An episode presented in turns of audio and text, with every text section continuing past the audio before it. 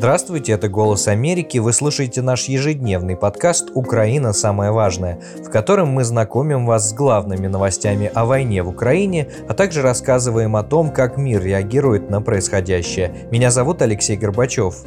А я Алекс Григорьев. Сегодня 540-й день войны, и в этом выпуске мы расскажем о событиях этого четверга, 17 августа 2023 года. В Украине заявили, что не надеются получить истребители F-16 в этом году. Страны Балтии присоединились к декларации Большой Семерки о поддержке гарантий безопасности для Украины. Газета «Вашингтон-Пост» рассказала, как Россия планирует производить иранские дроны. Иголки под ногти и пытки током. BBC рассказала об издевательствах над украинскими военными в российском плену.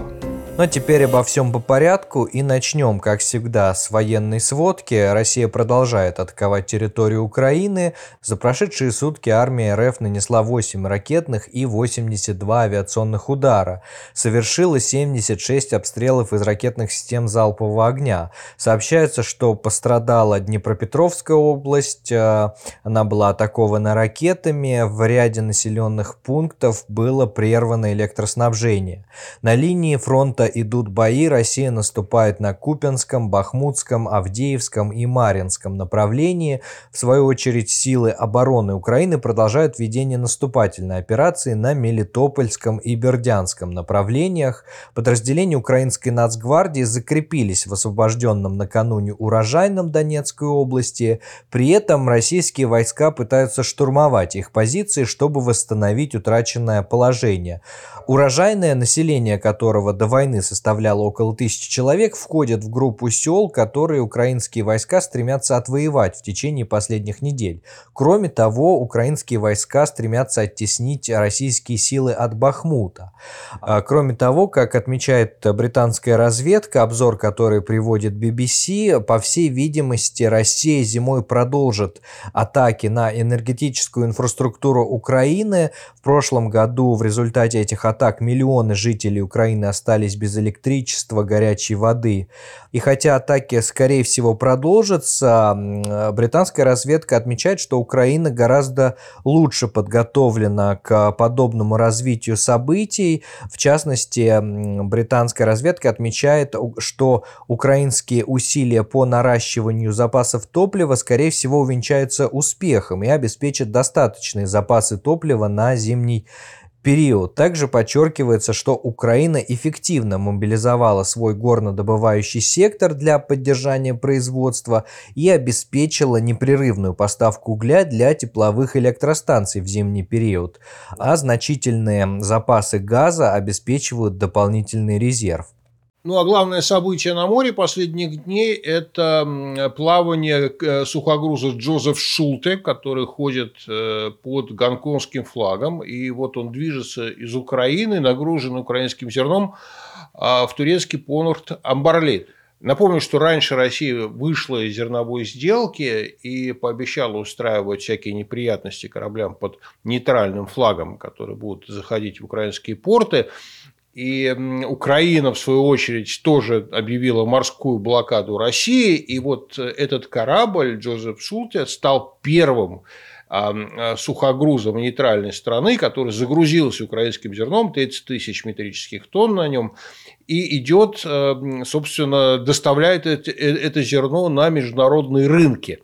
То есть, причем он идет не в международных водах, где обычно ходят э, такого рода корабли, где, в принципе, российские корабли могут что-то с ними сделать, они вроде бы уже ранее досмотрели одно из нейтральных судов. Оно идет фактически на грани территориальных вод государств, которые так уж получились, входит в состав НАТО. То есть это Болгария, э, Румыния и Турция. Соответственно, если это плавание пройдет успешно, скорее всего, э, можно ожидать, что этот э, маршрут заработает, и, соответственно, украинское зерно будет попадать на мировые рынки, несмотря на то, что Россия этому препятствует. То есть, вот напомню, что вот этот так называемый временный коридор, о котором ранее объявила Украина, и, соответственно, Турция вроде бы, то есть Эрдоган, президент Турции, вроде бы говорил, что у него будут какие-то переговоры с Путиным а, в конце августа, именно по поводу зерновой сделки, но пока никакого соглашения нет, и, э,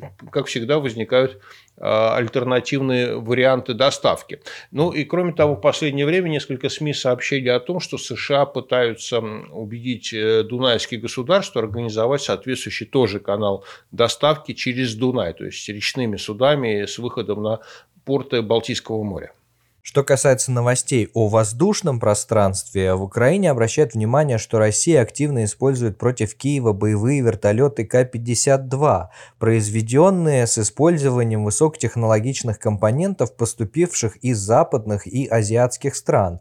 Об этом заявил сегодня глава Офиса президента Украины Андрей Ермак. Он уточнил, что речь идет о различных микросхемах, процессорах, флеш-картах и другой электронике, без которой работа вертолета К-52 была бы попросту невозможной, потому что Россия не способна изготовлять такие технологические продукты. Ну, по всей видимости, в Украине знают, о чем говорят, а, и они, видимо, изучили начинку этих вертолетов, потому что только сегодня утром в Украине были уничтожены сразу два российских вертолета К-52. А в свою очередь в Украине заявили, что уже не надеются получить истребители F-16 в этом году. Об этом заявил представитель ВВС Украины Юрий Игнат. А, при этом Украина неоднократно призывала своих западных союзников поставить стране истребители F-16. Зеленский ранее заявлял, что это ставит сигналом для России о том, что российское вторжение закончится в итоге поражением. А, ну и президент США еще в мае поддержал обучение украинских пилотов работе на F-16, но сроки поставки боевых самолетов до сих пор не названы. Да, ну вот как раз мы перешли к международным новостям генсекретарь э, НАТО Йенс Столтенберг э, заявил, что э, украинские летчики скоро начнут учиться летать на F-16, но это важный бюрократический момент. Для того, чтобы Украина получила эти самые F-16, потребуется особое бюрократическое решение. А, я цитирую Столтенберга, то есть требуется отдельное решение. Значит, когда, соответственно, Украина получит эти э, самолеты, мы не знаем. Важная политическая новость, э, как бы она имеет скорее декларативный э, сказать, это самое, характер, но, тем не менее, это важная работа на будущее. То есть, напомню, что в июле в Вильнюсе прошел саммит НАТО, на котором страны Большой Семерки, которые принимали участие в работе, э, приняли декларацию, которая предусматривает долгосрочную поддержку Украины в сфере безопасности и экономики. К, этим, э, к этой декларации стали присоединяться другие государства, сейчас их э, уже 18, потому что было сделано заявление трех премьер-министров стран Балтии, и они опубликовали совместное заявление. И я процитирую. «Э, «Мы будем работать с Украиной в рамках этой международной рамки, чтобы создать обязательства по безопасности, механизмы, которые помогут Украине как можно быстрее победить в этой войне, поддерживать экономическую стабильность, восстановление, обеспечить реализацию реформ, устойчивость продвижения на европейском и евроатлантическом пути». То есть э, страны Балтии также пообещали поддерживать э, вступление Украины в НАТО и в Европейский Союз. Ну и э, я немного расскажу, наверное, вот о статье, которую опубликовала одна из главных американских газет э, «Вашингтон-Пост», которая получила свое распоряжение какие-то закрытые документы, секретные документы, выпущенные в России. То есть вот э, эти документы были проанализированы и, соответственно, Вашингтон-Пост э, э, передала их, часть из них на исследование сторонним экспертам и опубликовала результаты в таком достаточно интересном материале. Речь идет о производстве а, иранских дронов камикадзе «Шахедов», э, получивших печальную известность в Украине, ставших одной из, одним из сюрпризов этой войны, а по производству их в Татарстане в экономической зоне Алабуга. А, то есть об этом проекте было известно достаточно давно, но вот мы можем насладиться, если так можно выразиться, некоторыми деталями. Значит, последние документы касались э, весны этого года, то есть менее полугода.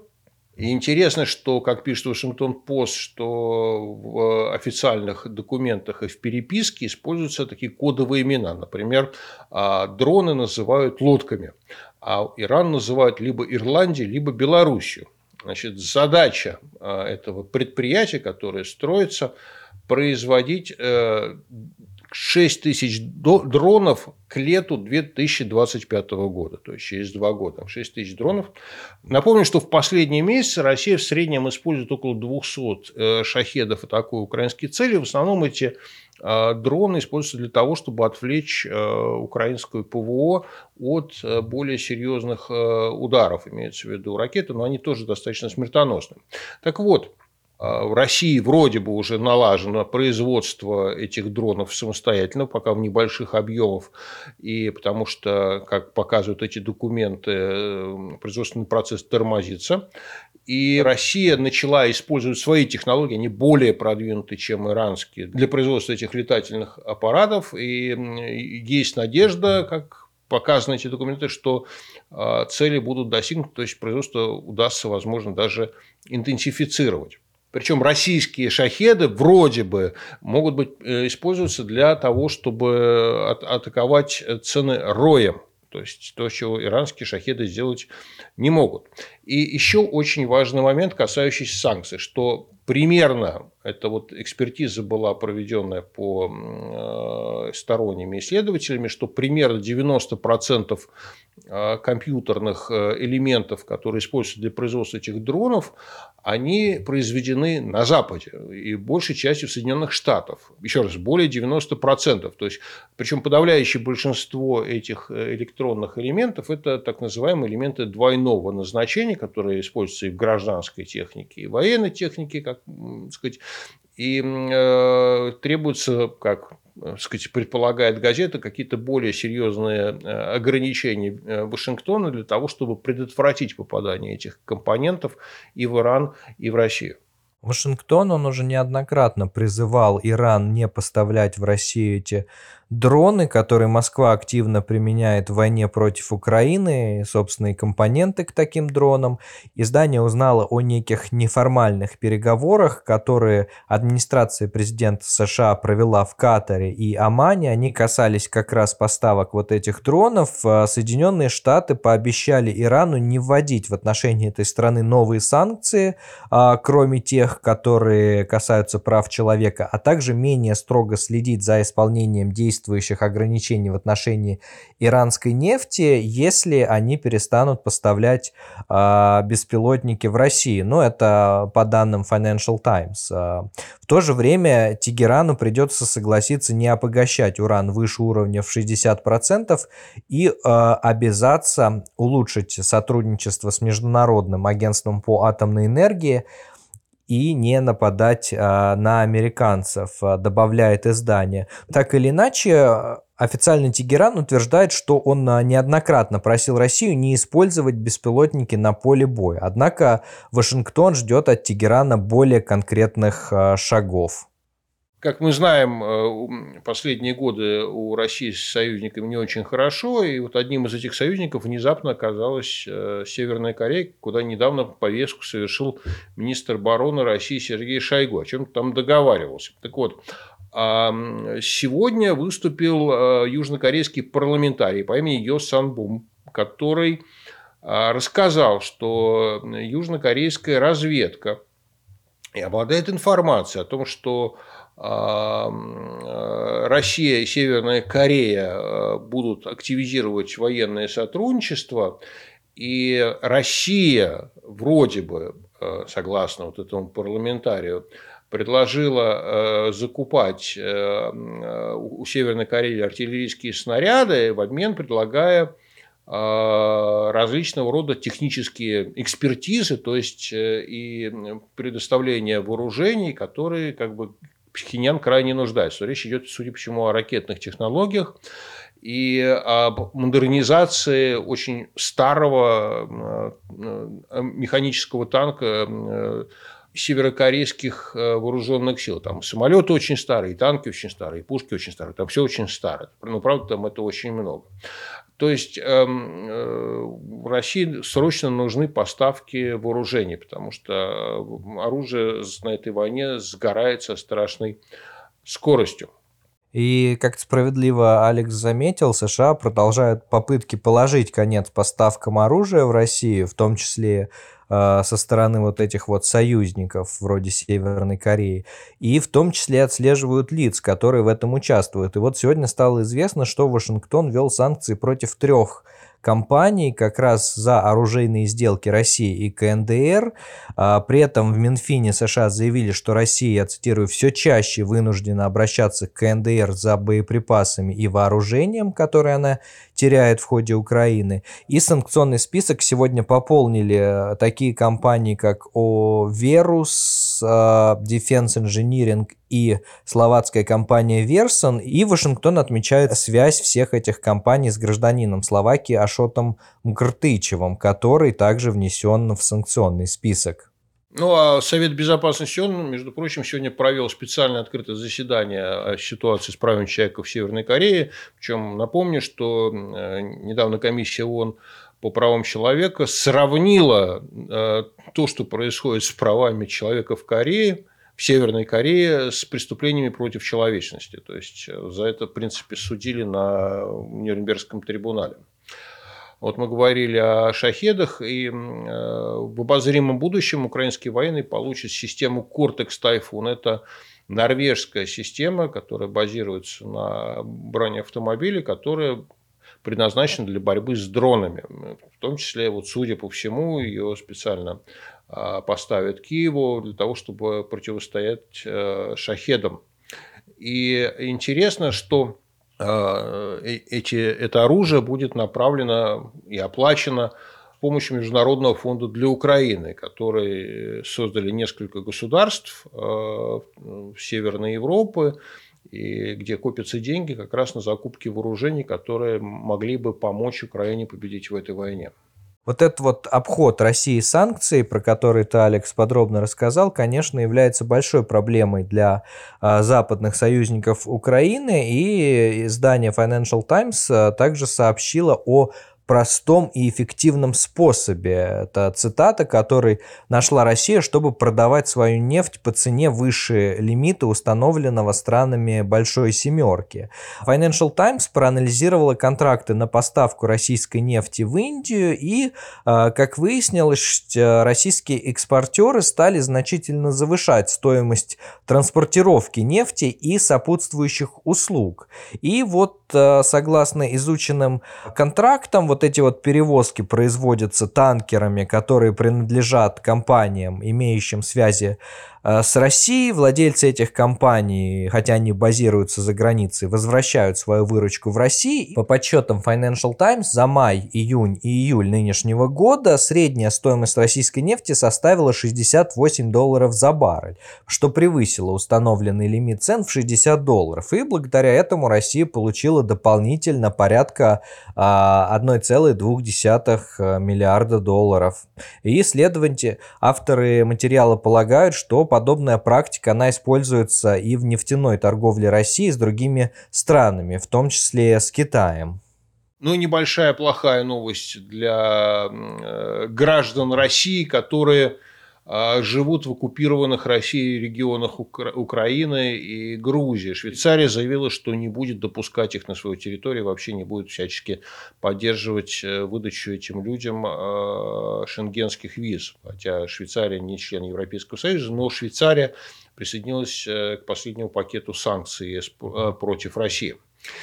Ну и новость э, скорее туристическая, но эта новость очень важна, потому что во время войн понятно, что туризм э, несколько э, замирает. Так вот, примерно 30 тысяч паломников хасидов собираются приехать на празднование еврейского Нового года Рошашана в украинский город Умань, где находится могила одного из цадиков, праведников Равина Нахмана. Уманские хасиды, такое направление хасидизма, считают, совершают паломничество на его могилу очень много лет, и, соответственно, у них уже такая сложилась инфраструктура, насколько можно судить в Умане, там возникали разные проблемы, но в то же время они как любой турист, они привозят деньги с собой. И вот несмотря на то, что Э, украинские власти ранее рекомендовали не приезжать э, в Умань, потому что эти люди могут стать жертвами российских атак. Э, Россия не разбирает, по кому она бьет или, наоборот, сознательно наносит удары по гражданским целям. Тем не менее, вроде бы ожидается, что 30 тысяч человек приедут в Украину. И еще одна важная новость пришла из Чехии. Концертный зал в Праге объявил об отмене запланированного выступления российско-австрийской оперной певицы Анны Нетребко. Как отмечает BBC, концерт должен был состояться в октябре. А, в Пражском муниципальном доме, однако вице-мэр Праги рекомендовал отменить мероприятие после переговоров с посольством Украины. А, надо сказать, что Нетребко находится в санкционном списке Украины. В прошлом ее обвиняли в активной поддержке путинского режима. Певица жила в Австрии последние годы, но принимала участие в предвыборных мероприятиях Путина, а также фотографировалась рядом с пророссийскими сепаратистами в Украине а, на оккупированных э, территориях. Организаторы мероприятия с Нетребко, они заявили, что она осудила войну и не понимают, почему мероприятие хотят отменить. А стоит добавить, что ранее Нетребко подала в суд на главную оперную компанию в США, Metropolitan Opera, которая разорвала с ней отношения из-за отказа Нетребко осудить Путина за войну в Украине, и сейчас Нетребко требует выплатить ей 360 тысяч долларов компенсации за моральный и финансовый ущерб. При этом она уже получила 200 тысяч долларов от Метрополитен оперы за отмену 13 выступлений, которые были отменены после вторжения а в Украину. Ну вот сейчас Нетребко подала иск уже в окружной суд Манхэттена. Ну, многие аналитики считают, что, конечно, такие люди, как Нетребко, которые продолжали поддерживать Путина долгие годы, несмотря на репрессии, убийства политических активистов, аннексию Крыма, они, конечно, способствовали консервации этого режима. Сейчас репрессии в России, они многократно усугубились. Вот сегодня стало известно, что военный суд в Москве приговорил к трем годам колонии 22-летнего беженца из Украины, жителя Донбасса Прохора Нижмакова. После начала полномасштабного вторжения России в Украину он получил в России временное убежище.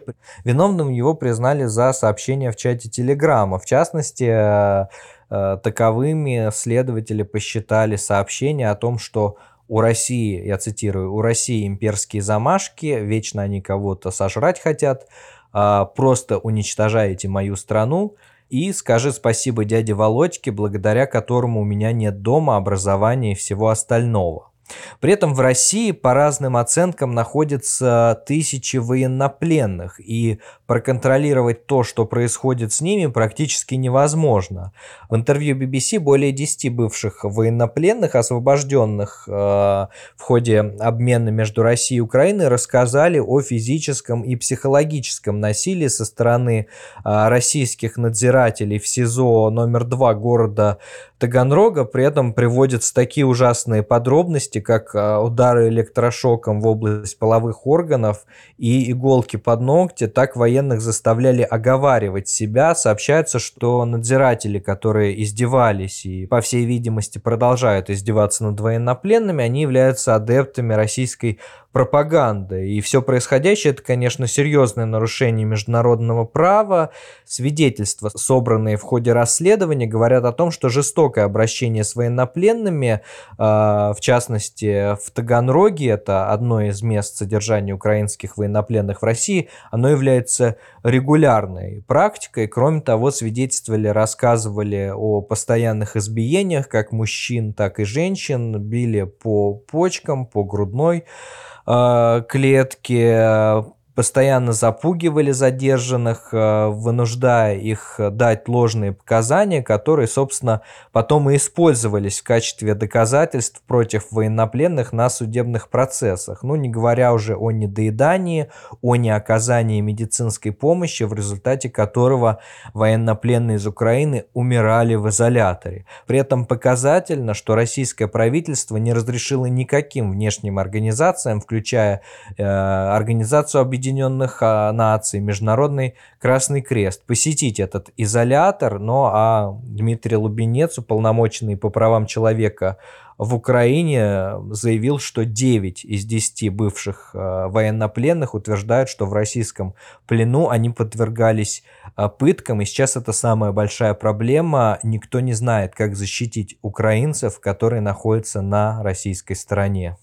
Ну, практика отработана, то есть э, тем же самыми э, российскими ментами, которые, сказать, о которых известно много, и на этих подвалах ДНР, ЛНР так называемых, где там тоже пытали все эти годы, когда туда пришел русский мир. Все это давно известно, к сожалению. То есть это, это продолжение того, что уже э, в России творилось. Вот никто не мог поверить, что в России сформировался фашистский режим. Вот одно из проявлений фашизма это, – это пытки в отношении людей, которые не способны себя защитить. На этом мы будем завершать наш э, сегодняшний подкаст. С вами были Алекс Григорьев и Алексей Горбачев. А, не забывайте подписываться на нас в Google и Apple подкастах. Нас также можно слушать на сайте Голос Америки и на YouTube. И до встречи завтра. До свидания.